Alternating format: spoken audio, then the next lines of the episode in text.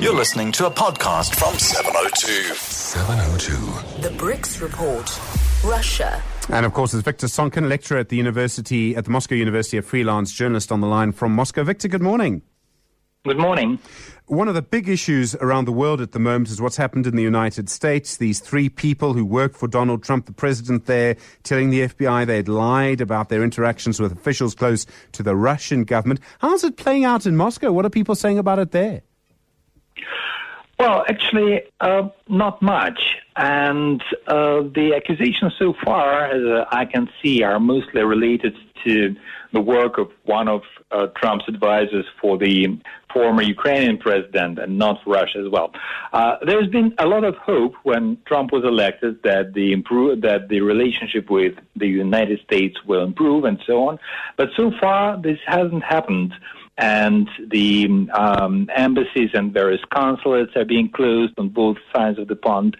And many hopes that Russians were having connected to Trump didn't seem to realize so far, even though it should be said that while the Russian officials and President Putin himself are saying many bad things about the Americans in general, they are still staying clear of Trump. They don't say anything bad about Trump, and they're trying to say that he's being manipulated and so on and so forth.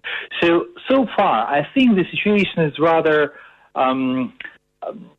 unclear, and it still has to be seen what will come out of those accusations.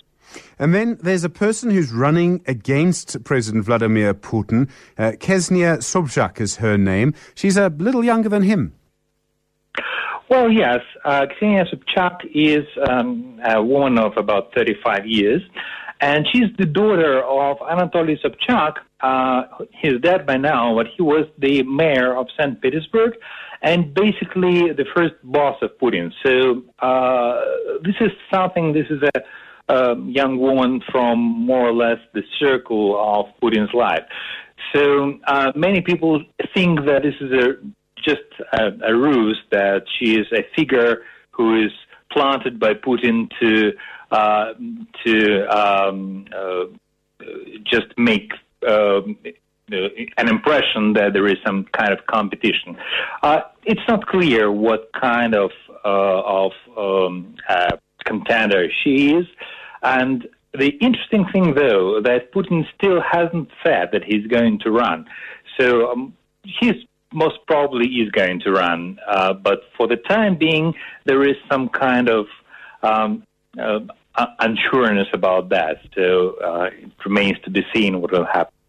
And Victor, the return of the name. So this is in Moscow. It's people who are purged by Stalin. And this year's event was bigger than ever. Yes, indeed. And this is something that has been going on for more than 10 years. People just come on a certain day, which is marked as the day of the memory of the repressions, and they are given three names of the people who were killed mostly in 1937, 38, because that was the height of Stalin's repression. And they read these names, and that's it. And sometimes they say something about themselves and their relatives who were also repressed and so on. And it's just a little portion of the names that has been read in these 10 years, even though these happenings, they occur throughout the whole day. And it's a major thing because people really come to understand what kind of a horror story that was in the 1930s. Victor Sonkin, thank you so much. Lecturer at the Moscow University and a freelance journalist with the BRICS Report from Russia.